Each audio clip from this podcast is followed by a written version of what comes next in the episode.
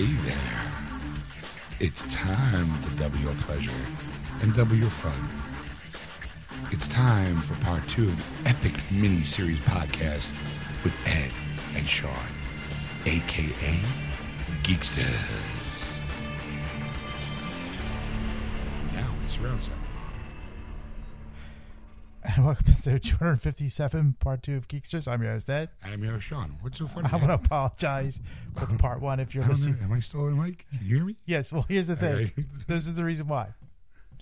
Usually for the intro, because the music's playing, I turn you up so that way you can talk over the music. Right, And I turn you down when the music's over. right. I forgot to do that for part one. So in the intro and ending of part one, if Sean's a little louder than usual, it's because I forgot to turn his mic down after the music started playing. So I was, I was really up in there, huh? yes. I was up in those ear holes. Sorry. I'll be gentle. well, uh, welcome all to part two. Yes. Excuse me. Um, in part two here, we talk about our Thursday night movie. Yes, we missed out in the first part, so we figured we'd add it now. Yep. Um, then we get right into the news. Yeah. And in the news, we have a little Batman talk. We have Star Wars talk. We do have Star Wars talk. Yes. Yes. We. Yeah. J.J. Abrams. Yes. yes, we did. Just- There's a few. There's a few articles. I just didn't get them all in there. So You know, and we have a discussion about Batman. A little bit. a few discussions about Yeah. that. Um, and uh, what else we talk about? There's other news articles. There's other stuff there. It was only a Uh, couple hours ago. Kind of, kind of a little woozy now. I'm gassy, so all the oxygen's leaving my brain.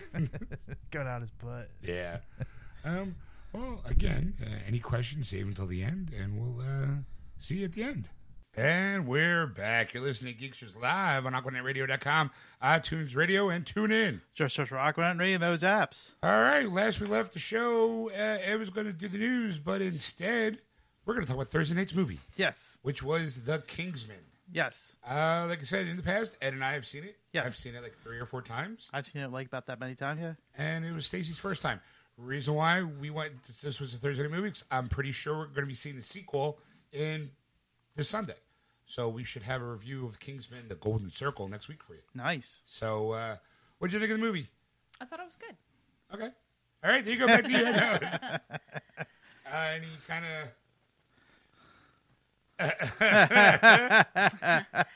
Okay, um, kind of threw me off. There. At first, I didn't know that it was apparently a comic. comedy? Yeah. Comic. Oh, it's a comic book. Yeah. Um, so I didn't know that. I thought it was just like someone thought of this. Um, I kind of wish it was because I wish people would think of like new shit to put in movies that's not based on like something else. You know what I mean? Right.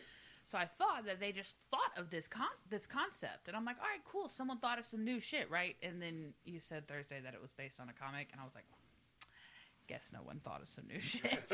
you know. Um, I mean, it was good. There was nothing that like super super surprised me, or I don't think that there was like any like plot twist or All right. you know what I mean. Like I don't. I don't know. It was a really good movie. You know what I mean? And if it was on TV, I may even watch it again. And I'm pretty excited for the second one.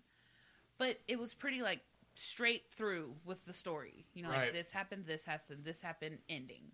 You know, Right. like, there was nothing, which is a good thing No, no. sometimes. You know? I, I, the only thing I kind of wished that okay, um, in the movie, a character dies, Okay. gets shot in the head, shot right in the face. Mm-hmm. Um, I'm gonna try, gonna get the, uh, The actor who or the character that got shot, yeah, as it were. uh, Colin Firth's character, um, Harry Hart. Yes. Okay, he there's this big face off between him after the great, great action sequence in the church. He comes out and there he is face to face with you know Samuel L. Jackson. doing his best Mike Tyson impersonation ever. That lisp is Well, great. well, I said, I, I said, Samuel L. Jackson's choice for this lisp is the fact that he was a a computer mogul kind of person who was a programmer that that Uh, Steve Jobs type. Steve, Steve Jobs type, you know, kind of thing.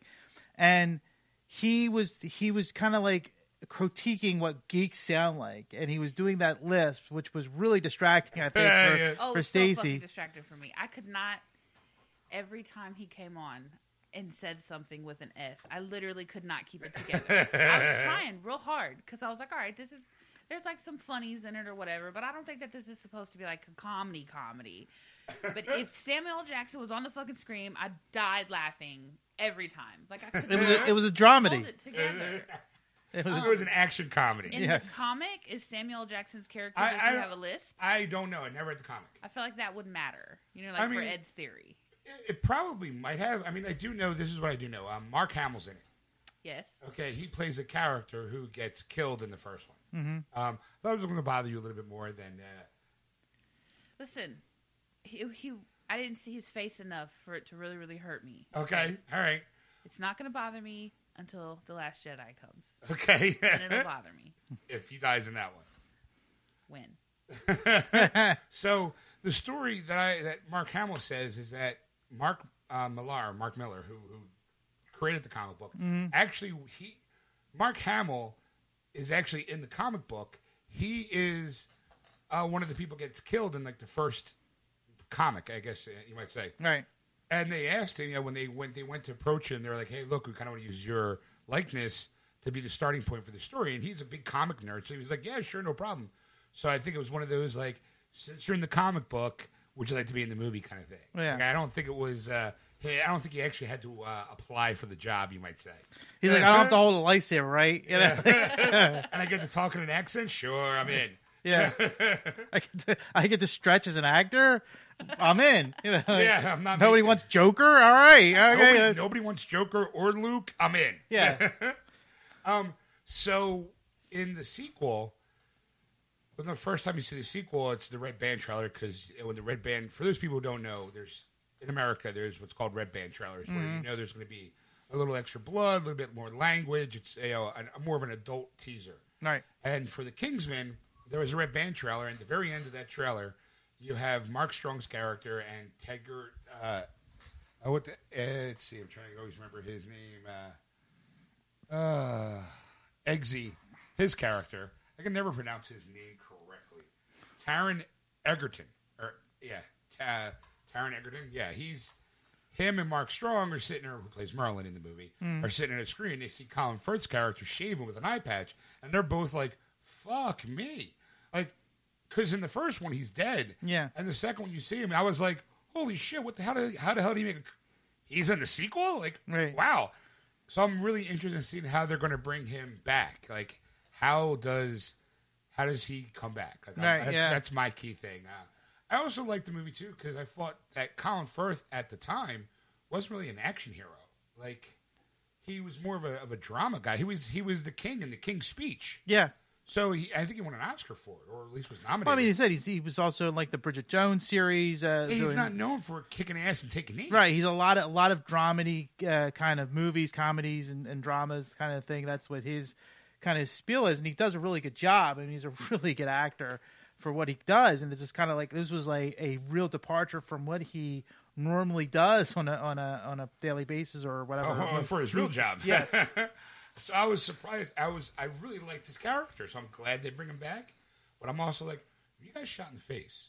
I mean, now granted, that scene you could dissect and say that Samuel L. Jackson did turn his head before he, he pulled the trigger. Right.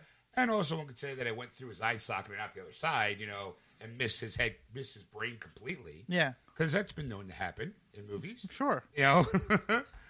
so I'm like, all right, I'm in. I, it's a sequel. I do like the, you know, I like, you know, having Chan, uh, Channing Tatum in it and uh, another guy's in it. He's from Narcos, uh, the guy with the lasso, who, who dad says got the Burt Reynolds 70s mustache.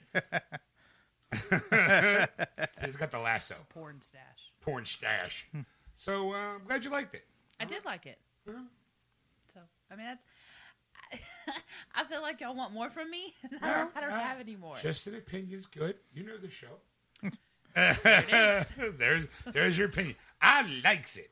As it's one- it's definitely one of those movies you could rewatch over Yes. and over again and enjoy like Yeah. the Yes. first time and just like yes. pick up on. Well, I don't think you really could pick up on anything new, but there's a lot of like just stuff that you go, "Ooh, here's that scene." You know, that's Right. really good scene coming up, and then you watch it, and you're like, "Yay!" You know, how exciting! So Yeah. I'm glad they're making a sequel.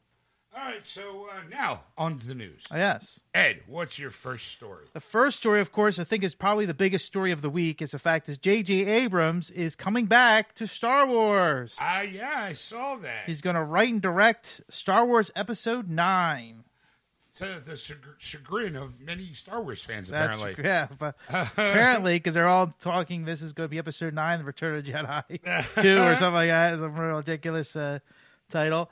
And uh, yeah, he's uh, it's going to come out December ninth, uh, December twentieth, twenty nineteen is the release date, and uh, the him and a co-writer of uh, his that's a lost it here. Oh, uh, Chris Terrio, the two of them are going to write the the thing. Of course, it's going to be produced by Kathleen Kennedy, Michelle Rejwan, Adam. Uh, The stand, the usual suspect. right. All right. Yes. Um, how do you feel about that? You know what? I, I'm I'm I'm on board. I mean, I don't think he did that bad of a job for episode uh, um, uh, seven. You know, I mean, now granted, I mean, you could rehash it as as being episode four again. it is you know? legitimately like a retelling of episode four. you know but i mean i think it's slightly different in terms of the characters and who you have and you know i mean it's not like a, an exact rip off like, you know you know there's no stolen plans that they're trying to get back and Right. I, I kind of feel like the episode seven was like very mirror image of episode four, but Star Wars, real Star Wars fans will kind of go like, look, everything happens in a circular motion Mm-hmm. in this in this kind of a storyline. Right. You know, Luke, Leia, Han. That that it seems to be kind of no matter what happens, you can't seem to uh, elude your fate. I guess you might say. right Now, and I also do kind of believe that episodes one, two, and three did kind of leave a little bit of a bad taste in the Star Wars fans' mouths. okay Um, so I think that you kind of had to cl- cleanse the palate a little bit with like, a, hey, remember episode four? How much fun that was? Here's a modern retelling of it mm-hmm. to kind of with the same characters, some new ones thrown in, and then we continue the story. Um, I, I think now keep in mind too, episode nine's lost like two or three directors already. yes you, know, know- there's a lot of discussion about that you know of course the, the han solo movie losing their directors and then Ron Howard. right and then of course the, the episode 9 did lose their director so that was like i think you're right two or three have, have gone away since then but i mean it's just like it's so far in advance they haven't released eight yet you know you, you haven't gotten that far you you still have to wait for the you know the the sub stories that you're going to get like i said han solo and i think the next one's going to be a, a, a obi-wan story that you're going to get. Right. so those kind of things are going to happen. So you go all right you know what? But he's he i think he can learn from what he did like but go well you know what? If a lot of these uh th- a lot of these fans think that it's a repeat of episode four nine i'm not gonna i'm not gonna have ewoks you know save the day.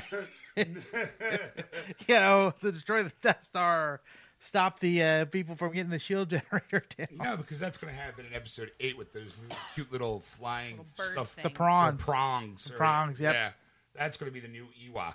yes You know, I, I also kind of think like I, I really enjoyed Seven, so I'm okay. I also enjoyed the reboot of Star Trek. I, I kind of feel like J.J. Abrams will do a fine job. yeah I also think too that he probably might be the only one that could actually give a proper goodbye to Carrie Fisher because she was supposed to be in nine. yeah So you now you got to redo the script to find a way to kind of write her out of it or keep her in it without being actually seen. yes You know, so it's going to be kind of tough. So I think that the going back to the drawing board with the guy who helped bring those guys back into the series is is kind of a good thing. Well, the, it- yeah, but that's the thing. Like, it's still up in the air because I mean, like the the the the uh, Carrie Fisher's family has given permission to Lucas uh, uh, uh, Entertainment to continue on if, if they wanted to do the do the same thing they did with Peter Cushing. You know, bringing an actress in that has a similar body type, redoing the face, you know, the modulating girl- the voice. You know, the girl from Rogue One because they actually had a body double.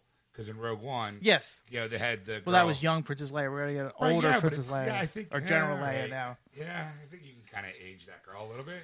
I mean, no, it's it doesn't really, you know, yeah. But, I mean, we'll see. I, I don't, I don't know. We have to see how episode nine ends. yes, Like Princess Right. Leia, could, she could be on a planet that gets blown up, or in a spaceship that gets blown up. You know, like in front of Luke, so that way Luke can survive to episode nine.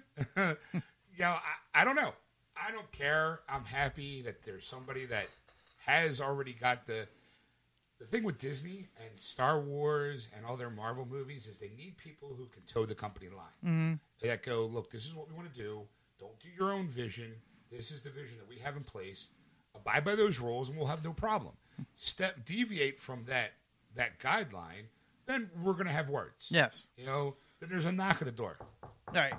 Yo, hey, uh, just want to say, you uh, making a Han Solo movie, uh, comedy? you, fucking kidding me? and out of, out of nowhere, gosh. Career suicide. Exactly. exactly. So I think JJ kind of he, he's already worked with them, so he knows what they want and what their rules are. So I figure it kind of falls into like, all right, I did it once, I can do it again. You know, tell me what you need and I'll do it, kind of thing. Uh, uh, uh, Well, you know, you, you bring up the Han Solo movie, which, which could segue into this next story. So that's why I I'm I'm flipping Shuffle through, shuffling my papers to find the correct story for this. Actually, is the fact is is that what Phil Lord and Chris Miller are up to now that they've got released from the, doing the Han Solo movie. release is such a nice t- term by saying fired. You're fired. Get So, out. so what are those two knuckleheads doing?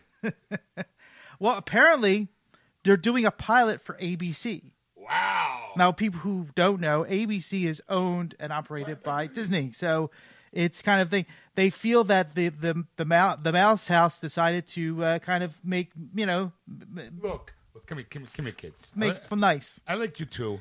You know what? I understand you're making your own little movie. It's not what we had planned, but you know what? I like you too. Right. I think you two are nice boys. So what we're going to do is we're going to give you an opportunity Right. to make amends by making us a TV show. What's that show going to be about? It's going to be the show's called "We Can Do Better" is the name of the show. Sounds like what they should have done with their movie. they should have done better and they wouldn't have been fired.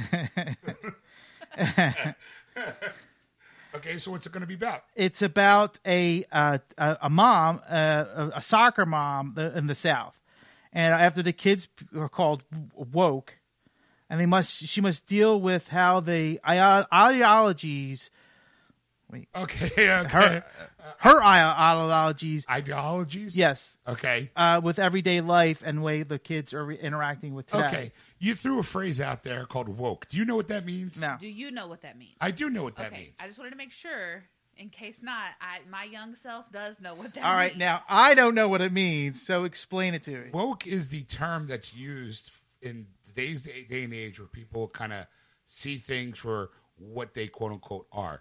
Like they'll point out misogynistic behavior or feministic behavior or things like that to be like, you need to wise up and be woke. That that's racist or that's sexist, and they're the first ones in line to point a finger and go, "That's bad."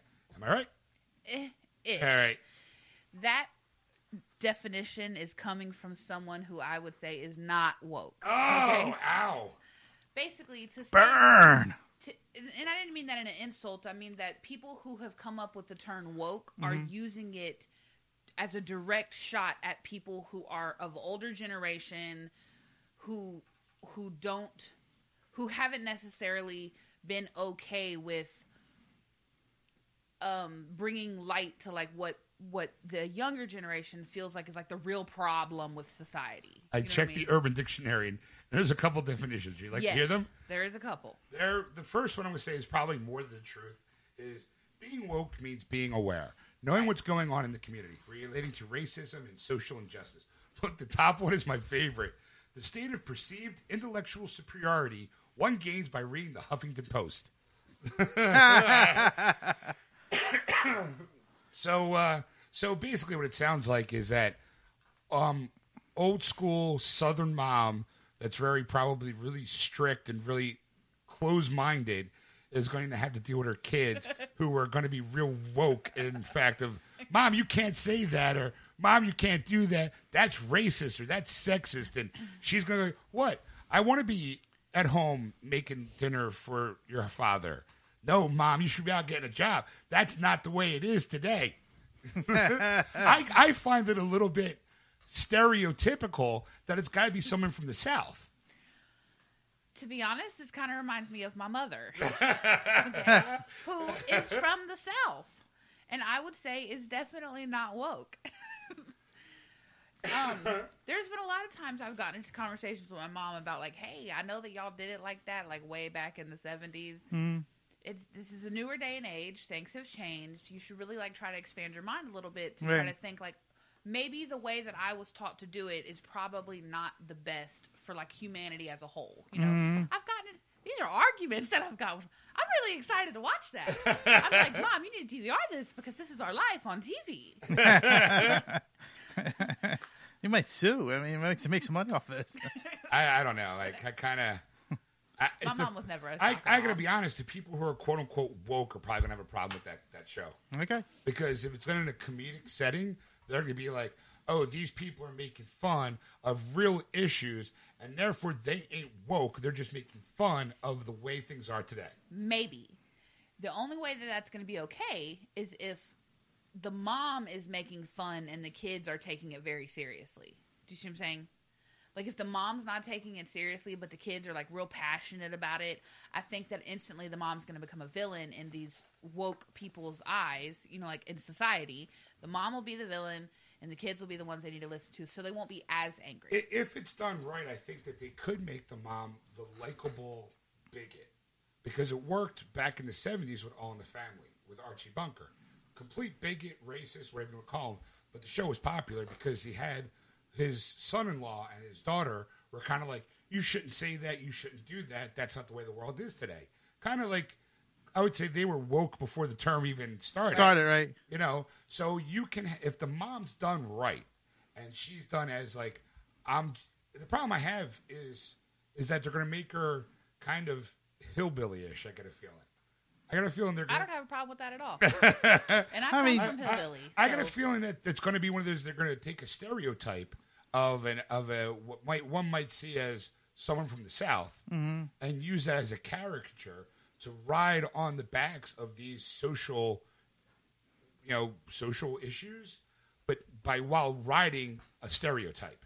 I don't know about the stereotypes because they did say it's a soccer mom, so I'm thinking it's always like those, like the cheerleader mom or the or the baseball mom or the you know the, the person that is kind of like supporting the kids in a way because they're driving them to practice every day and you know Right. taking them home, taking them all the games, traveling to different towns or I mean, whatever. she's not gonna be no like Roseanne Barr sitting at home with a you know stirring, making cooking with a cigarette hanging out of her mouth. I, she'll probably try to be the cool hip mom that everyone that's completely ignorant to everything that's going on. Right. You know, but I still think that that is still somewhat of a stereotype.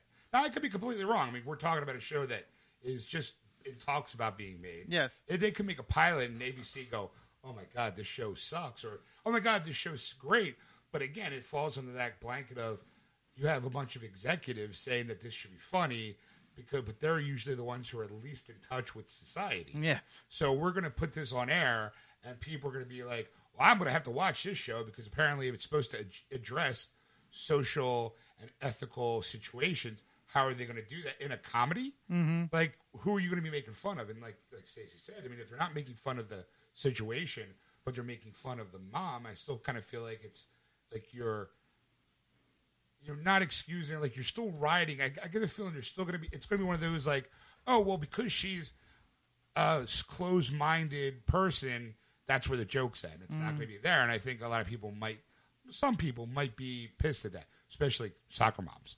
You know? and you don't want a bunch of soccer moms pissed at you because they're the ones who usually fronting the charge of anything that's protesting, you know, Right. especially when it comes to television. Yes. You know, I am not accurately depicted on television. We don't feel like this. We're going to write our senators. You know, Yeah.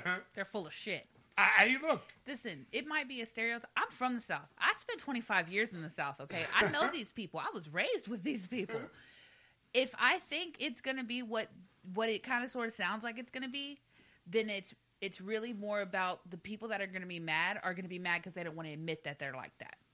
You know I mean? Like you can be mad all day long that it's a stereotype, but if it's true, whether you want to admit it or not, go fuck yourself. Right. Because this is how these people really live. I know. I'm from there. So we're gonna guess we'll have to have a, re- review when it co- when it starts out. Yes. I'm gonna watch what's the what's the name of the show that. called? We can do better. I We can do better, right? Okay, we can do better. Yes. So you got this job. It's called We Could Be Better. You could do better. I believe in you. So you two sit down, think of a good show. I already got the title for you. we can do better. you can do better, or else someone's got a baseball bat with your name on. it. That's all I'm saying. you want to make amends for the Han Solo movie? You got to do right by the show. We need a hit, or else you get hit. Capiche? Now I gotta be at the Magic Kingdom in half hour. I'll see you later. All right, so what else you got there in the news, Ed? what? Oh boy! All right. Um, were you a fan of Futurama? Um, not when it was funny, and not when it was on TV, but I watched the entire series when it was on Netflix. I was bored, had nothing to watch, binged watched the entire run. Okay. So I enjoyed it. I wouldn't say I'm a fan, but I enjoyed the show. All right. Have you ever seen the show? I have seen little bits and pieces of Futurama. It, it, this is gonna get me in a lot of trouble. It really kind of reminds me of Family Guy, and I'm not a Family Guy fan either. I know, I know, I know. It stings a whole lot of people. I'm sorry. I, I'm surprised you didn't say it. sounded- It felt more like The Simpsons because it's created by the same guy. The only reason why I have like a special place in my heart with for The Simpsons is because as a little kid I watched it with my dad. Mm-hmm. But Right. I wouldn't even say that like I'm a Simpsons fan either. You know, like it's just not mm, mm, it's okay. not my No, thing. I Anyways, I do know what Futurama is. Okay. All right. Well, Maybe I this is gonna be tougher than I thought it would be. Anyway, no, I didn't think anybody was really gonna be. fan. I'm a fan of the show. I've pretty much watched every Comedy Central still airs them, and I still watch them. I still laugh at them. But the reason why is is that they're coming back in a way. So they're going to do one episode, but it's not going to be on television. It's gonna be on the internet. You're right. It is going to be on the internet. That is correct. Yes, but it's going to be a podcast. Okay, so okay, so it's going to be an, a table read of a show Exactly. that they're basically, hey, we wrote an episode, but we can't afford to film it, so we're going to get everybody in a room and we're going to. It's it's kind of a podcast play. Right, exactly. And all all the voice cast actors are going to the main ones are going to be there, and uh, the writers and stuff, and they're going to do the show. That's going to be like an episode they're they're going to do. Uh, the creator of the show, which was uh, Growing? not Matt Growing, it's um, I think I'll find it here eventually. Here, uh, David X Cohen is actually Okay. One of the main creators. I think I think Matt Groening did help out, but uh, uh, David X Cohen was the, was one of the main creators.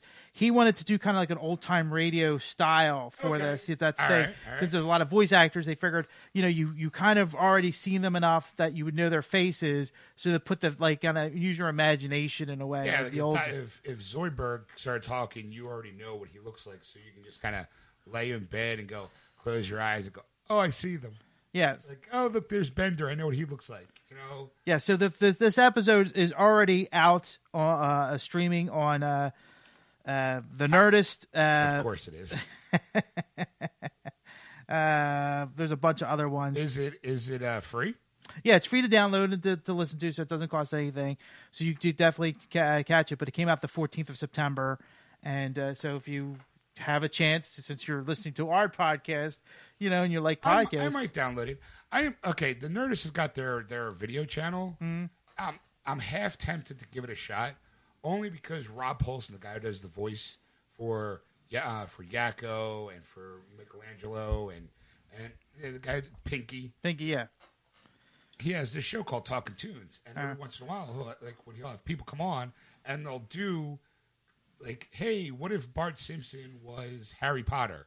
And they had Nancy Cartwright, and he would do a voice, and she would do Bart doing the lines that were in the Harry Potter movie. Mm-hmm. Or like they had um, Kevin, Conroy do the speech that Batman gave at the end of The Dark Knight. You know, and it's like I, I kind of want to see that, like two like two people talking about voiceover work because I used to listen to his podcast and it was entertaining and fun. So I'm kind of like, I know it's not a free show, so I'm like, I don't know if I have the um, the, the the desire to pay for. the stomach is Yeah. what the word you're looking for is the stomach to pay for something like that. Uh, all right, well, I mean, I'll, if it's free, I'll download it, give it a shot because I, I, you know, if it's funny, I'll, I'll be like, yeah, all right, at least it's funny. Yes. All right, what else you got there in the news, Ed? Let's talk about Batman the animated series. Let's talk about Batman, the animated series. What? All right. What? You don't even know what it is I know, yet. but I can already feel that I'm going to be real opinionated. I think it's a good article. I I, I don't hope think you're going to. I don't, think. want to have to be opinionated about I this. I think this. I think you'll appreciate this article. I really hope so. Ed. just you know when we were talking last week about her how many episodes you know the titles to and who was in what because we saw batman and harley quinn somebody asked kevin conroy Mm-hmm. The voice of batman what his favorite episode was Ooh, that's very exciting. What is it? What is see it? I, you know yeah you didn't gonna even know so what- Oh, wait, wait, wait, wait, wait, wait, wait, before you give it, let's let's go around the room. all right I think it's going to be Heart of Ice. I don't think that's going to be his favorite. Okay. Um, I think that that's a lot of people's favorites, and it's a genius fucking episode. And it was so good that it, it's the only episode that got its own commentary episode Huh? because it was that good. But I don't think that that's going to be his favorite. I need to really think about this. Okay, a part Ed- of me wants to say like on leather wings, which is the first one, Right. because it's like what started it all. You know what I Uh-huh. mean? But then I'm like, wait, wait, wait. I think I'm jumping too fast on that one. Okay. You know what I mean? All right, Ed. Uh, do you have a guess, or do you already know? I, I see. I already know what it is, so I can't really guess because Oh. uh, it's like you know I, I already know the title. I, I can Um, tell you the title right now because I have it. You look, Okay, can you tell me if it's a two-parter? No, it's not. Okay, it's not a two-parter. There's a lot of two-parters, so that does a lot for me to know that it's not. If I Um, give you the villain, would that help you? ooh, maybe. Who is it? The Mad Hatter. oh. Okay. Um, there's a couple Mad Hatter episodes. One has the name Dream in it. Is that? I'm gonna say. I think it's the one where he was on the clock tower. Well, there's a couple Mad Hatter episodes. Okay, Right. Let me just sit on that article real quick, Ed, because I'm gonna lay some knowledge down on some folks. So there's like the, By folks, she means me. there's like the Mad Hatter episode where it like talks about the how Mad Hatter became Mad Hatter and the girl Alice that worked in his office and ha- uh, Jarvis, Jarvis, Jarvis, what's Tra- his tra- Tre- Travis? Thretch or some shit like Yeah, that. okay. Um, there's that one where it kind of talks about like him having the book and he loved it so much, and the girl worked in the office and she had a boyfriend, and then the boyfriend broke up with her, and it made him be like, "Oh my god, I can't believe he broke your heart. Let me show you out like on a good time." Right? There's that Mad Hatter episode. It's like the like with the story of that Mad Hatter episode, and then there's another one where Mad Hatter kind of like gets into Batman's head a little bit. And makes him live in like an alternate reality. Okay, I, that's what I'm talking. That's the one I think the name Dream is in the title of it.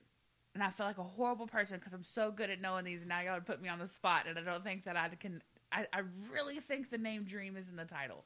But basically, what happens is he gets into Batman's head a little bit and makes Batman believe that his parents are still alive and that he never became Batman and he's like marrying Selina Kyle. And spoiler alert, The name of the title will be Perchance to Dream.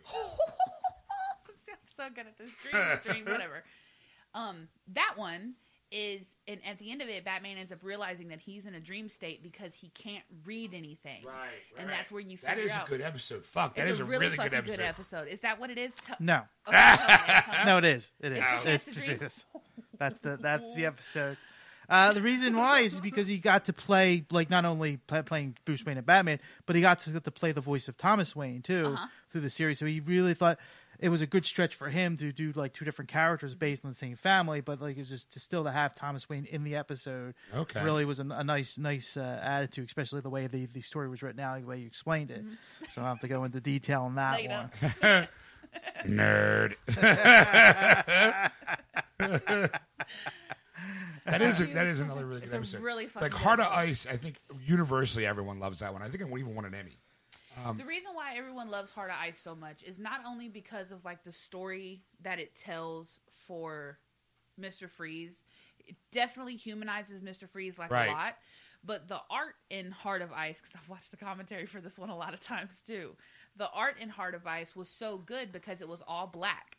Right. Like they drew it on black paper. Right. And put instead of drawing on white paper and having all these colors, it was drawn on black paper, and the only thing that they brought into it was highlights. Mm-hmm. So like artistically, it was both a really good episode, and the fact that you got to see like a whole nother side of Mister Freeze and the whole deal with Nora and the Boyles Company.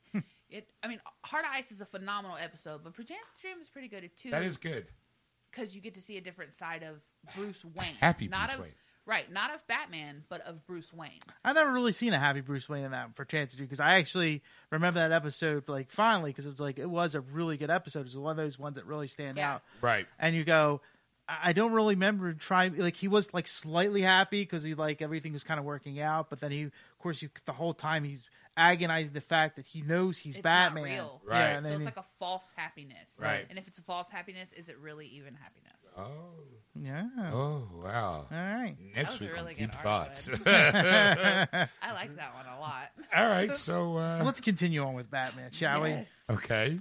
we? We're gonna we're gonna answer the question of why Michael Keaton didn't make Batman three. Bat nipples. Well, it could be that way, but it doesn't say that in the article. So I'm, uh, I'm going to say he probably didn't like the artistic, the way the the film was going, veering so differently in tonal, in tone. I'm going to say that it went from a gritty character to more of a light-hearted character. Well, in a way, that's that's sort somewhat correct type Oh. of thing. The fact that Tim Burton has left, you know, he moved on to do other projects, so he Right. wasn't doing another Batman movie. He did the two, and he was happy. I'm with, out. All right, I'm done. Apparently, I can't sell toys with Batman 2, so I'm out. So he kind of, you know, he uh, Michael Keaton was waiting around to see what was going to happen in the next iteration, and he got the script and he thought it was horrible. He just, Right. he just couldn't do it. So he just, you know, respectively bowed out because he just didn't want to. Um, just, just didn't want to be a part of it because it was just too campy. Like you know, Schumacher made, made it too campy, and of course, with the, the next two iterations, we all know what happened to that. So I don't have to get into that history. and if, if anybody doesn't know, watch those two movies, and you'll understand. Um, I used to see you. Ah, my name is Mr. Freeze. Remember it well, because it's the chilling side of your doom. I, I used to see you. okay. so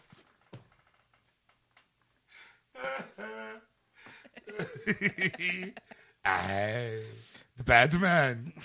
Okay, I'm sorry. Michael Keaton did go, go on because he was. This is during the interview, of course, of the new movie that he's in, The Assassins, whatever Hey, American you mean the Batman, not Batman movie? the American Assassin. right. Uh, he did say that he thought this would be a long running job for him. He thought he would be Batman for a long time. Like he was r- up to doing he was in. more and more movies with, with Batman. But when he like said, like when he saw the script, he goes, he just couldn't do it. He just See, now I'm going to say by that statement alone, he should be old man Wayne for the Batman Beyond movie. okay. if he really still loves that character and still really wants to be a part of it, it'd be a perfect way to bring him back into the series by starting the Batman Beyond movie. Make him Old Man Wayne, and you're off and running. All right. I All still think he could do a good job. He still looks in shape. Looks like he was kicking ass and taking names as the Vulture. Yeah. He, no, he uh, can still do it. He can pull it off. He- I think he could pull it. He still has that kind of you want to get nuts, let's get nuts kind of thing, and and I think it'll work as as an old man. You know, give him a cane, give him a Great Dane, and he'll be fine. Okay. You know, I think so. I think it'll work. What do you think, Sir Sweetheart? Yeah, I mean, I'm in. Okay. All right. What else you got there in the news? Then? I got another Batman story. Okay. Yes, Ed. It's like you just just wanted. Did to- you ever hear of a name, Darren Aronofsky? Darren isn't he a, a director? Yes, he is. Um, Very good. You get a cookie. um. Oh shit. I know I've seen at least one of his movies. Okay. Well, it's not really relevant too much. It- it's I'm just bringing it up. I'm just bringing that name up. Now, uh, the reason why is because before the Christopher Nolan series, that he was attached to a, doing a Batman project. Like he was.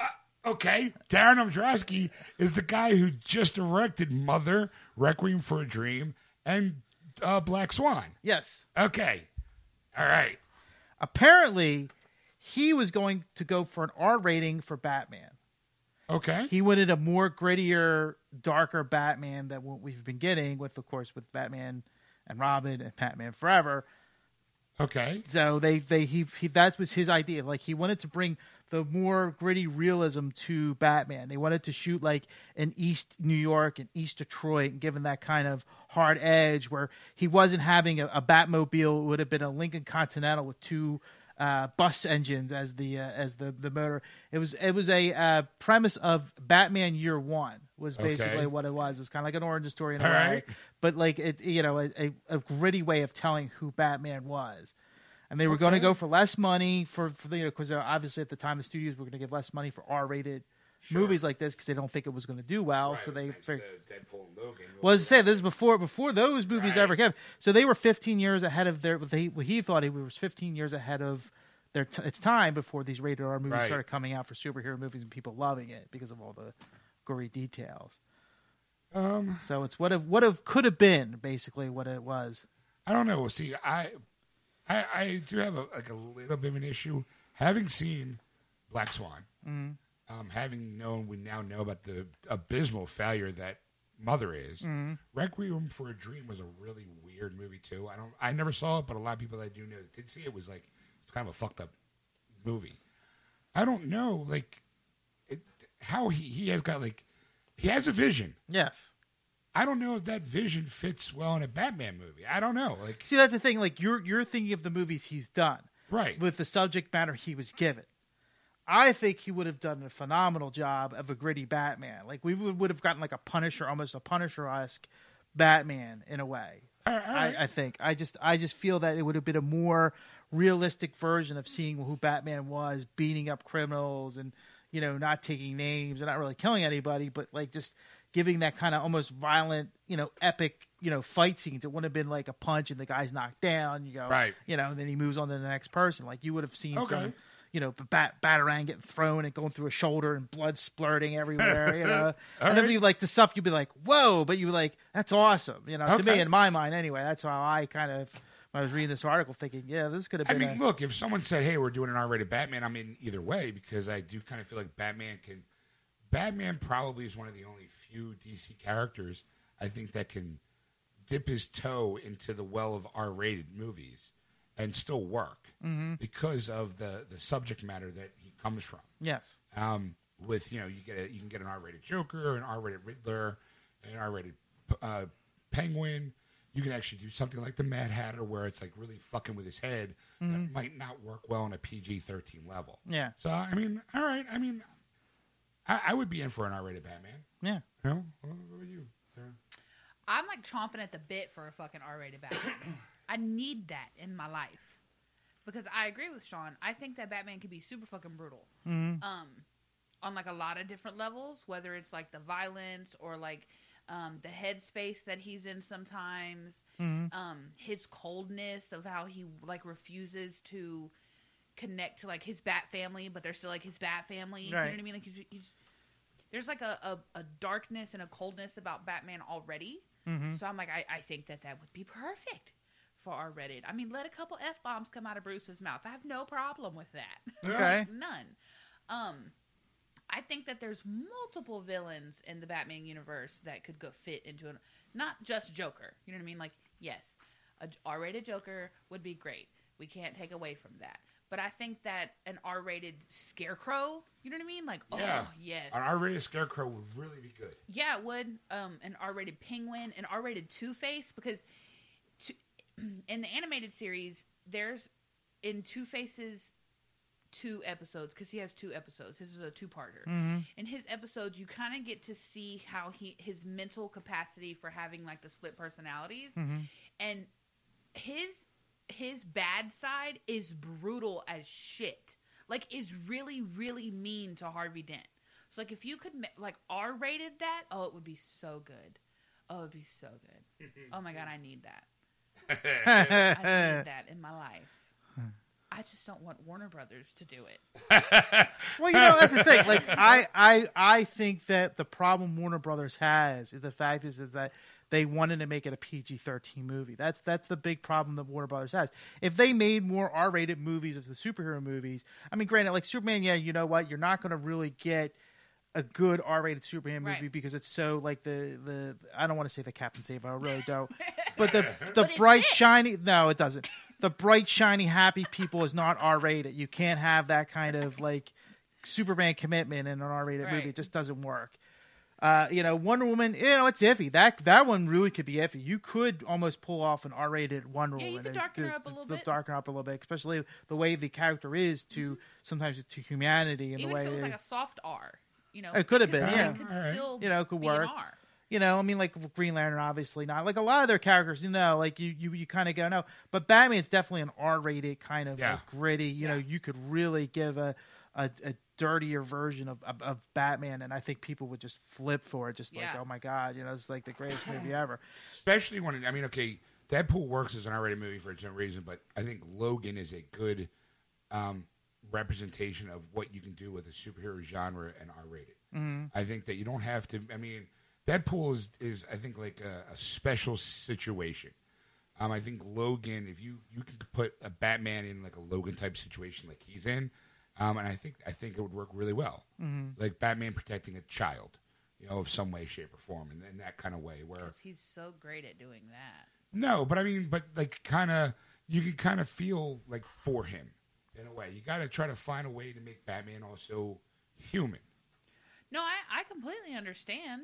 You know, You know, I like ju- you're trying to tell me, okay, like uh, when he fought the um, ace of uh, the the the what's the The Royal hand- Flush Gang. the Royal Flush Gang, where he's sitting on the swings Mm-hmm. with um, the girl, the little girl. At that moment, I could really translate well in a live action film. no, I agree with you. I just don't want that to be what they where they go with it. You know what I mean? Like I don't want it to be because he's protecting a child or like some cliche ass thing like that. Okay. And, like I, I, But I just say no. I think Warner Brothers, if they took the gloves off, like they just go, you know, let's go R. Let's Right. let's do this gritty kind of thing. I think it would be done really well. I think Warner Brothers could pull that off. But because I think they just go, I want we want the most bang for a buck. Let's make this PG thirteen and Right. get the most audience, the biggest audience we can in the theater, so that they'll see this movie. Right. And the kids, mothers won't be upset, or parents won't be upset that their kids are seeing an R rated movie of Batman. But I mean, like I said, Fox uh, uh, twice has, has showed that they can do it. You know, it's like, hey, we have two R-rated movies that parents don't care because they're they're still letting see little Yeah. Johnny go see this movie. You know, for the violence and this, you know, sexuality or the nudity or whatever, and they, it doesn't really affect them as Well, all. there, yeah, but there wasn't any any of their superhero movies in Deadpool or even in uh, Logan. There was not a single. Well, not not in violence wise. violence, yeah, but I think there's well, there's some some sexuality in Deadpool. Well, oh, okay, yeah, Yeah. You're right, you're right, all right. Yeah, I, I think she remember was- the, the National Women's Day. Yeah, Yes. okay, all right. The pegging scene. Yeah, Okay, Yes, yes. gotcha. All right. yeah. Yeah, they could have snipped that one out though. do you think that it possibly is because?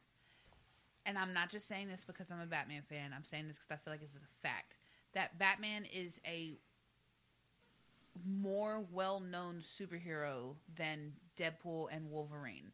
Definitely more well-known than than Deadpool. Like you, he can't you can't deny that. Wolverine. I don't know a whole lot of kids that are like, "Mom, look at that cool Wolverine backpack."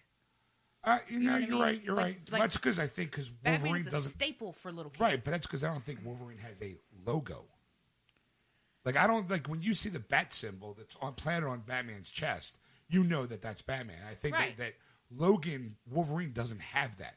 So I think that if you found a way to like, hey, See, it's it's really tough to say because you've got you've got a character that was developed in the '90s and the character that was developed in the early '80s to a character that's been 70 over 75 years old. Yeah. Right. you know, kind of thing. So Right. Batman has been in the lexicon Numbers. since you know Right. for for many years. So he, there's and there's multiple iterations of him of who Batman is. So that's the thing you you kind of go well. In one way, somebody can reminisce about Batman in a good in a good sense. Yes. Wolverine and Deadpool haven't gotten to that point yet because they're not that as old as Right. Batman is. Well, I also think too is that, and this is I might be completely off base. Merchandising, Warner Brother relies heavily on their toy line. So, like, if you have an R-rated Batman, it's going to be tough to sell toys to kids. You know, Yeah, it is. like I mean, that's that's one of the reasons why Tim Burton's Batman Returns, the, the studio didn't like, was because you couldn't sell that toy of Penguin. You can't. You're right. You know, so I think that if you do a hard R or an R-rated Batman, it Warner Brothers is going to have a problem with it. They oh, go, how can we market it? Because it's going to be geared for adults. We know kids are going to go for it. So how can we merchandise this thing? You're right. You can't sell toys for an R rated. I just need you to like think for a second of how much Deadpool shit you've seen walking around on adults before Deadpool. That I completely agree. Like the but that Deadpool shit's fucking everywhere. I now. understand that, but you were looking at the Warner Brother merchandising scene versus the Marvel slash Disney merchandising scene. two different. They're owned by two different people. I understand. So I think that yeah, Deadpool is popular because of what he stands, and that's why you do see a lot of that stuff. I would say that you probably have just as much merchandising for Deadpool as you do for Batman. yeah. Well, I I just want to say something here about the, the whole bit. There's been a lot of Deadpool T-shirts. It's a small base. It was a small base of people. Every once in a while, they go to a restaurant, and you'd see the, the Deadpool symbol, which is that red circle with the line Yeah. of two eyes. And you would always see somebody wearing that shirt. So there was there was a dedicated fan base. So when this R movie came back, I was not surprised at how much money it made. Like like this Right. was this to me was going to be the thing. And of course, when it became popular, they started merchandising the crap out of it. They go, well, hell, we just made a you know a ton of money off this. Let's see, let's let's extend this to the toy lines and let's do this that way. Well, the thing is, is that there's you mean you see the Batman symbol everywhere because Right. parents have no problems putting a, a bat on a kid's Yeah. shirt and Right. walking around type of thing. It's more of like the teen to adult thing was wearing the Deadpool kind of shirt because that was what it was geared towards. And that's the to me the biggest fan base of all. Like kids going to see Deadpool really was insignificant in seeing that movie. Right. It was that there was a huge Deadpool scene out there and just this is not like as exuberant as Batman is because not a lot there's not a lot of people going, I'm gonna make a Deadpool group on Facebook or I'm gonna do this for Right. Deadpool, like kind of thing. Where Batman people will do that. Like they will have these groups, they'll do uh, blogs and stuff like that because they're that's their favorite character. So in that sense, it's like I th- it's a smaller group than Batman, but there's a group out there. Absolutely. So it's it's it's one of the type of things where, you know, it's like now that this movie came out, now Deadpool's now in the front forefront almost as, as much as Batman. Not as much because Batman has a huge history Right. and a huge Right. backlog of comic books, movies, television, Yeah. whatever. Where Deadpool's just got this one movie. Now you go, all right, well, on the comic books. But you go, you know, th- this group can really grow into a huge number now, into almost like this, this fandom as, as Batman if they keep this up. If they make the next movie and it's another huge success, Right. they work on putting him in a in a like a, a TV series somewhere, Right. like you know, like a, a an X Men TV series that they're, they're they have two of them now coming out this this fall. So you know, if you see a Deadpool there, I mean, that's going to probably shoot the ratings for those things. Right. But one of them's Right. Fox, so it probably won't happen. All right, so what else you got there in the news? Uh, let's talk about Kevin Smith. Okay, Uh, Kevin Smith is, uh, d- you know, he's, he's going to direct again. He's going to do another movie. yeah, I know it's a Jay and Silent Bob uh, reboot. Yes. Yes, it's basically he's rebooting Jay and Silent Bob in the age of reboots. Yes. It's a satire on the movie industry as it is today. By basically, Jay and Silent Bob find out that they're rebooting the Bluntman and Chronic movie, and that they are out once again to try to stop that reboot from happening. Yes. And then there's a a, a, a, funny bit that kind of makes fun of the Martha scene in, in Batman v Superman. Yeah. Apparently, so is that is that the story? That's pretty much it. Yeah. Yeah. Pretty much covered, yeah. Sorry, when you listen to Kevin Smith's podcast every day of the week, you know you kind of hear those things. um, I I think it'll work. I mean, especially it's it's you know him going back to two beloved characters. Everyone I think loves Jay and Silent Bob.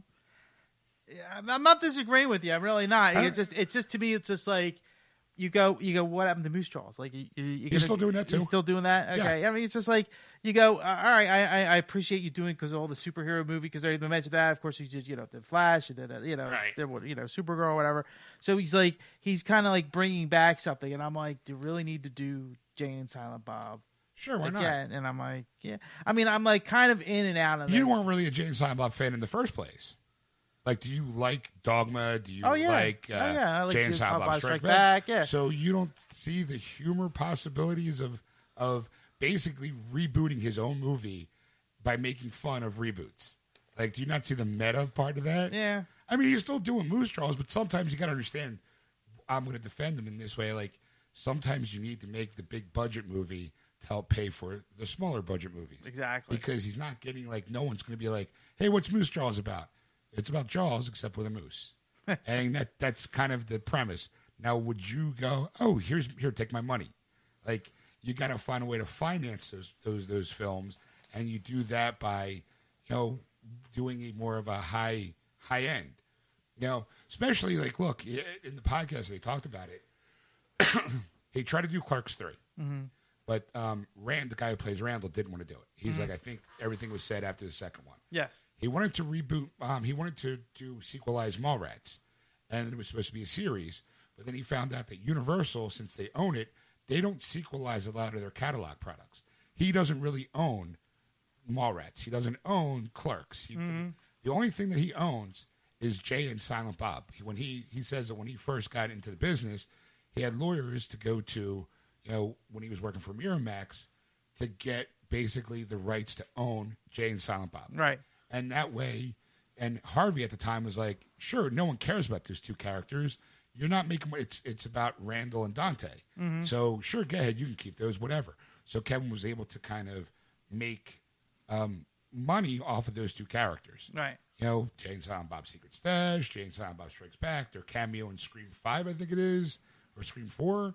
You know, so I think that in in in everyone loves those characters and waiting for another another version or another you know like another film with the two of them. I think that Jay and Silent Bob reboot works, especially when you're looking at the movie industry today and making fun of it. I think Oh, yeah, you know, I just when I was reading it, it didn't really give it give that kind of like ideal to it, like you know. Oh, okay. So that's it. it Sounds was just basically like, yeah, he's, he's bringing back Jay and Silent Bob. And Yeah, like, well, what's the point? Right. When you know the plot of the movie, it kind of goes, oh, you know what? That might actually kind of work. right. Like there, there is humor there, especially if you have, you know, the people that he's worked with in the past and more.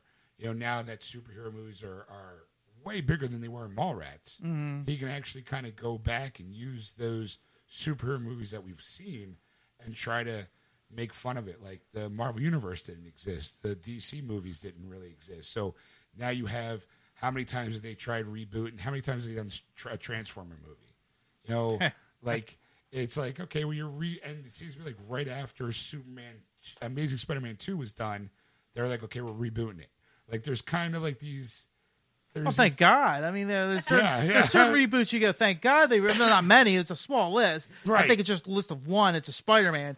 But you know, it's like you go. We have to saw Amazing Spider-Man two. You go, what the fuck? You know, fuck you, Sony. You know, and then you go, oh, rebooting it. And I'm like, all right, you know what? I, I, I'll I'll wait it out. I'll allow it. Yeah. You know, they kind of rebooted Scream into a television show. You know, they rebooted um, like uh, what was it? Uh, well, look at look at Lethal Weapon. Look at Rush Hour. They two television shows using movies. They basically reboot. They're bringing back SWAT. They're bringing back Starsky and Hutch to television.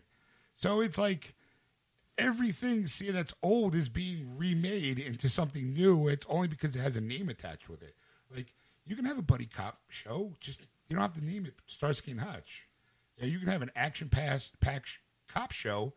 You don't need Yeah, to you know, here's the thing, and that, that's a, that's that's a, that's a good point because uh, you know you go we're gonna bring back Star Hutch, we're gonna reboot it, we're gonna we're gonna have a new show. It's gonna you know it's gonna be different different people, but the same I same premise. Right. And you go, wait a minute, this was a '70s show, and you go, well, maybe people that watched the show enjoyed it will watch this one because you know they. But I'm like, it was me in the '70s. Most people are like gone, like or don't care. Yeah, well, I remember seeing it on like that, and I think emergency uh, emergency one. Yes. Uh, you know, the emergency. Those were two back to back shows. Or Chips. They just rebooted Chips into a comedy movie. Yeah. Nine, uh, Beverly Hills 90210 got rebooted. 21 Jump Street. So Yeah, like- you're like, well, can't these guys come up with an original idea anymore?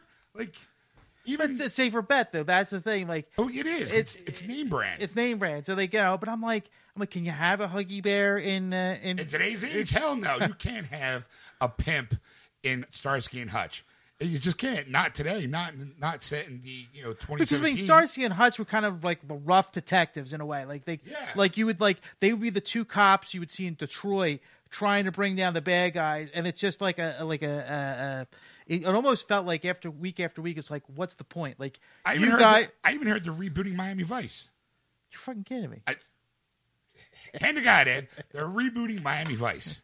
Jesus. Miami Vice worked in the 80s. I don't think it could work today. Because half of it was just fashion. It wasn't And even. it's all it was fashion music. fashion music, and boats and, and hot cars. That was it. Like you, I mean, like you could have just have a show, like a, like just traveling the, the country, you know, of the '80s fashion, you know, whatever, and these hot cars and these. Exactly. That show was a, a pop culture icon of the 80s. It, it, if you want to know what the 80s look like, watch Miami Vice. It was visual, it was music, it was plot was minimum. I, but it set styles. Like you couldn't go anywhere without someone wearing a Miami Vice something. Yeah. it was it was everywhere. I don't like. You really want to reboot that? Hawaii Five O. That just got you know like it's Yeah, it's been rebooted now for a few few for like six seven years now. Yeah. it's like come on, like. like I don't. Huggy Bear wouldn't work today. Mash the reboot. I, whoa, whoa. Why? You know, you know, I, I was watching a YouTube video specifically on Mash that they, they, they, they apparently the show ran longer than the actual war did. yes, I thought that was interesting. It was probably the ending was probably watch more more people. I, I I just don't get it. I mean, it's Hollywood's running out of ideas.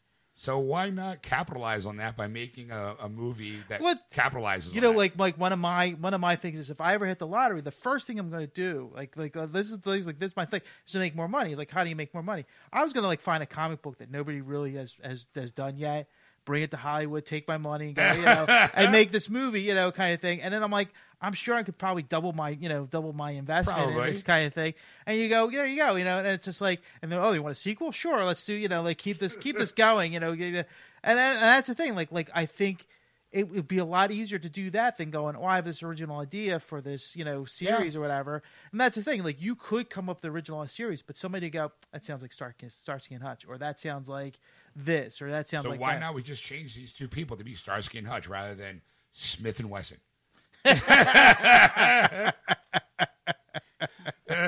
Smith and Wesson, two gritty cops from Detroit, busting crime and taking names. well, that sounds a lot like Starsky and Hutch. Why don't we just change them to Starsky and Hutch? But they're Smith and Wesson. It's a get it Smith and Wesson kind of gun. It's action. Yeah, Starsky and Hutch works fine. Yeah. Like, no, you're missing. Uh, remember Ten Speed and uh, uh, uh, a brown brown shoe. Remember that show? Yes. it was a it was a show in the, I think the eighties. I think it had uh, um, Jeff Goldblum and I, and Lou Rawls, and they were cops or detectives, and one was Ten Speed and the other one was Brown Shoe. Oh my god. I got a question. Real Yes. quick. And I really hope someone listening is thinking of this same thing. And maybe they're young like me, right? What's the obsession with like cop shows in the 80s? Because um, Like literally almost every single show that you have talked about in Were the cop last few shows. minutes Gosh, yeah. yeah, It's like a cop show or a detective show or some sort of law enforcement enforcement it was investigation. because it was something or other. either because here's Here's here's the thing, okay? all right, I'm going I to tell need you. to know. all right, Ed. See, in the 60s and 70s, well, 70s mainly, is the fact is that they had wholesome shows. Right. They had uh, uh, shows like um, The Waltons, Okay.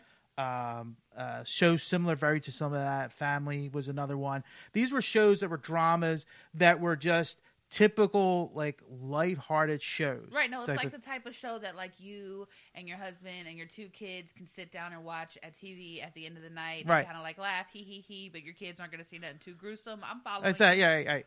And then they had other shows in the seventies, like the Jeffersons and All in the Family and all that kind of stuff. And they were shock value ones, and they were on late at night. They they were the shows that the kids went to bed, and mommy, Right. daddy got to watch these good comedies. So what ends up happening is is that they needed something new to do. So in the eighties, late seventies and early eighties, they started coming up with cop shows because gritty cop drama was always like to show the good guys winning was always the the best way to do for television. Like that was their next wave of doing like positive, like positive reinforcement of the police force Right, and the but fire department. that wave stuck around for like a long time. Well, so did so did those all those like crappy dramas that you would Right, watch, like right. the Little House on the Prairie and and uh, uh, the Waltons. You'd be like, "Ugh." Talk shit about Little House on the Prairie. you like Little House on the Prairie? Listen, that was my grandma's favorite show of all fucking time. Okay, I couldn't Fun fact about stand me: it. I've probably seen every fucking episode because of my grandmother. It's not that I thought that it was good. I hated those two little girls and the stupid little bonnet things. Mm-mm, I can't fuck with it. But for nostalgia reasons, don't talk shit about Little House on the Prairie. I'm not saying that. I don't forget. Wait, You're like, I, I also think too the reason why cop shows were real big in the '80s is because of you had three types of show. You either had the soap opera, the the, the nightly soap opera, you had the wholesome family comedies, um, and then you had cop shows because everyone likes a good detective. You know, like they're still right on the backs of like Starsky and Hutch was in the '70s. Columbo was in the 60s, 70s. Um, Hawaii Five O was in the '70s. Now in the '80s, they just I think that um Well, they were late '60s, yeah, but yeah. okay, but I think that a show like Hill Street Blues was in the '80s, Yeah. which was a really gritty crime drama, and I think that the guy who created the show, um, Carol, I think his last name was, he created a lot of shows. There was um like a like Greatest American Hero was his. Um, Remington Steele was like a detective show. There was a lot of shows. If you were a detective show, it was always a male, female, will they, won't they, kind of like moonlighting, Okay. where, or you had the the cop drama. Today, you know, you still kind of have that Law and Order, NCIS. There's Right. always, you know, so I think the cop drama is is always going to be front there, only because people want to root for the good guy. They want to see justice, and they want to see. I think now the anti-hero is more of a of a better push. The mm-hmm. the guy who takes it to the streets. There was a TV show in the eighties called The Equalizer, where it was an old British guy basically being the Punisher without being the Punisher, without the outfit. Right. You know, so I think that there's always like back then it was you couldn't do superhero shows because superheroes were comics and that was like lowbrow, like Right. ignored. So I just think it was just something of the times of like it was to get TV shows really weren't for kids in a way. Right. They were more for like the middle aged adults who kind of went through the 60s and the 70s, you know. Okay. So I, that's why I think I think now we live in an era of, of reality shows and Yeah. you know what I'm saying? Hey, don't get me on those reality shows. I- It's it's it's I'm like I'm like I'm waiting for it to end. I really am. I'm like I'm like everything does come to an end, and I know that, and I know like like one day the superhero genre, superhero movie genre is going to end, and you're going to go okay, but we lived through it, you know, kind of thing. Right. A lot of the sci-fi stuff now it's kind of I think it's been overdone at this point, especially with a lot of Tom Cruise movies. But you you you get the point of it. It's just that you you just get to a point where you're like now I'm kind of like what what's the next thing? Like what what are we going to see next? Like what is our next frontier of television and movies that are going to make us go wow, like this was this was worth seeing. Cuz after a while you go, "Oh wait, Chips, they made a they made a movie. It's a comedy, you Yeah. know, like it's like Baywatch was a comedy. comedy, you know, like kind of thing. And that's like I'm thinking Baywatch was too soon, by the way. I think that's too soon of a comedy, putting it out there, uh, type of thing. But you know, like you know, it's just like they they they everybody is like, well, there's so many shows out there, and it's just like they did so well as a rebooted comedy or something out or halfway decent. They made some money on this, so let's find another show. And, and also, too, network television is known for their great ideas. I mean, how many Law and Orders are out there? There's a lot. Right. I mean, and they're not Five or six, I think. yeah, like Law and There's a Order, lot. Law and Order SVU, Criminal, Criminal Intent. Intent. There was the one that's you know supposed to be overseas, and there was like an LA branch. And then how many CSIs were there at one Oh time? Oh God. You know, like there's so there's like now NCIS has fallen down that NCIS, NCIS Louisiana, New Orleans, uh, And Los Angeles. Los Angeles. So you got like they just kind of rehash. They want to tell because they have a brand name and it works well. Right. So we're just going to retell the same stories but with different people in different locations, and people will ride that wave just because it has that name attached to it. Right. So I think that you know when you say, okay, we're rebooting Starsky and Hutch, it's got name brand. Yeah, now sure, granted, after the TV show, they made that movie with uh, Ben Stiller and Owen Wilson, which I enjoyed. I thought it was But it definitely was a very kind of like period piece in a way. But if you're going to modernize Starsky and Hutch, I think it's going to be kind of tough. It, like, where do you like? Like now, all of a sudden, it seems like buddy cop dramas are coming back. Lethal Weapon, um, you know, is is probably one I can think of off the top of my head.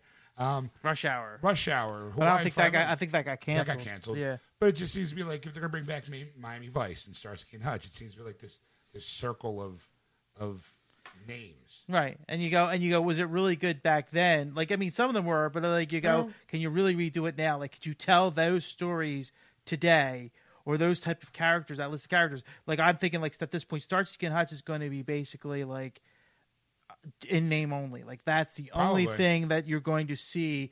You know, you're not going to see that that red Charger with the with the white Ah, line. See, you need that. Yeah, and because the car really made that. That's that's, half That's- the reason why you watch that show. In the seventies and eighties, you judged how good a show was by its car. Yes. Starsky and Hutch, Knight Rider, Dukes of Hazzard. Yes. Uh, what do you call it? Even the Fall Guy had that pretty awesome truck. Yes. You know, Yes. you know, Miami Vice had all those cars. You know, so Yeah. it was like, yeah, you know, I don't know. Today you need that you need that stripe. I remember early 2000s there was a show called Stingray. It was about Stingray Yes. Corvettes. It was a detective show that he drove a Stingray. That was it. It was a horrible show. Or there was that show called Fast Lane, where where it was basically a Miami Vice ripoff. Yes. where it had uh, what do you call it? Tif- Tiffany Amber Thiessen from Saved by the Bell, and the guy who plays the the head vampire in uh, what do you call it? The Twilight movies, and Bill Bellamy. Yes. they were all cops, and they were like they were undercover and like car racing. It was like Miami Vice meets Fast and the Furious, and all it was was about the style of the car. Shitty show. Yeah. No, but it was it was you know entertaining at, at the most. Did that even answer your question? Yeah. All right. It was a very, very long answer Alright. for my question. All right. Well, on that note, then we'll guess we'll call it a night. All right. All right. Well, thanks for listening, everybody. You've been listening to Geeksters Live on AquanetRadio.com, iTunes Radio, and tune in. Just search for Aquanet radios and apps. Don't forget to go to our Facebook page, Geeksters, and give us a like. Follow us on Twitter at Geeksters. And if you want to catch the podcast version of the show, you can just hit the About section on our Facebook page or go to wordswithgeeks.com. Or you can go to our major two, which is, of course, iTunes and the Google Music Play, and they'll be there as well. So if you want to do that, if you want to contact Shawn on anything we've talked about, or want to say hello, or ask him any kind of questions like you just answered now, you can contact him at Shawn at wordswithgeeks.com. That's S H A W N. Or you can contact Ed at Ed at Words with Geeks. You forgot that part too. I usually go first. That's right. Well, you just hesitated. So I was like, I got to jump in. All right, because we're on a time constraint here. All right, well, we'll see you next week, folks. Bye. And we're back. Welcome back, everybody. Yeah, so I mean, there you have it. Um, anything you like to add there, Ed? Um, no, just uh, the, you know, I wish I could get more Star Wars news in, but I mean, did you have another Star Wars news article? well, it was just a, they were apparently they're writing a book for uh, Obi Wan. They're uh, I'm writing a book. yes, and it's uh, apparently- after his death, so it's going to be his ghost force that this this book's about. You know, and the title is a, a certain point of view is what it. Okay. yes, All right. But the, they- well, I know they already have like an Obi Wan book, but that's when he was younger. yeah, So this is his after he's dead. after he's dead. Yes, I, I'm a little confused. Though. Like, okay, he's dead, and it's his Force ghost. I mean, is he? Is it? is he Ghost Rider? he's a ghost writer. I mean, he just kind of. So I just kind of floated around. Went to the. I went into the women's shower. You know. I. I followed Vader, just to kind of hang around. Like, is it going to take place right after he dies? Like after he gets. They didn't really get the two, two specifics in the book, but there's the fact that this book's being published, and you know, Yeah, so there I was. just using the, the, the all the you know quotes that they get for the movies. You know, Right. They're expecting more like those kind of books coming out. So there I was, dead. You know, I told Luke to run. I followed him on the ship, followed him around, stood there in that boring meeting about the Death Star. Uh, you know, then after that, I went to Dagobah, chilled out with Yoda, had a couple, you know, some chit chats with him, and go, "What are we gonna do?" You know, he's on his way. I told him to come over here. How are we gonna handle that? It's his dad thing. you know, he's gonna find out sooner or later. You know? You give away spoilers. know. and he's like, I knew it. I, you'd be like, dude, you should have just told him flat out that Anakin was Vader. He's like, well, from a certain point of view, I did. Oh, that sounds like a title of my new book. you can do it. I'm going to write it now. I'm writing it now. Told in first person perspective. So I just floated around in space for a little while. I went here, I went there. I'm a ghost now. It's a lot quieter. People ignore me more. Thank God they got a Hoth because that sta- the place was cold, even for us ghosts. Oh, it was chilly. All right, well, uh, there you have it, folks. Uh, thanks for listening. If you want to catch the show live, you can on Sunday nights, starting around 7.30 p.m. Eastern Standard Time on AquanetRadio.com, iTunes Radio, and tune in. Just search Rocket Ray on those apps. Don't forget to go to our Facebook page, Geeksters, and give us a like. Follow us on Twitter at Geeksters. And as always, if there's something you want to contact Ed about, you can just contact him at ed at wordswithgeeks.com. Or you can contact Shawn at Shawn at wordswithgeeks.com. It's S H A W N. See you next week, folks. Anytime. There you go. Bravo! wasn't bad. Well, there were parts of it that weren't very good, It though. could have been a lot better. I didn't really like it. It was pretty terrible. It was bad. It was awful. It was terrible. Get him away! Hey, boo! Boo!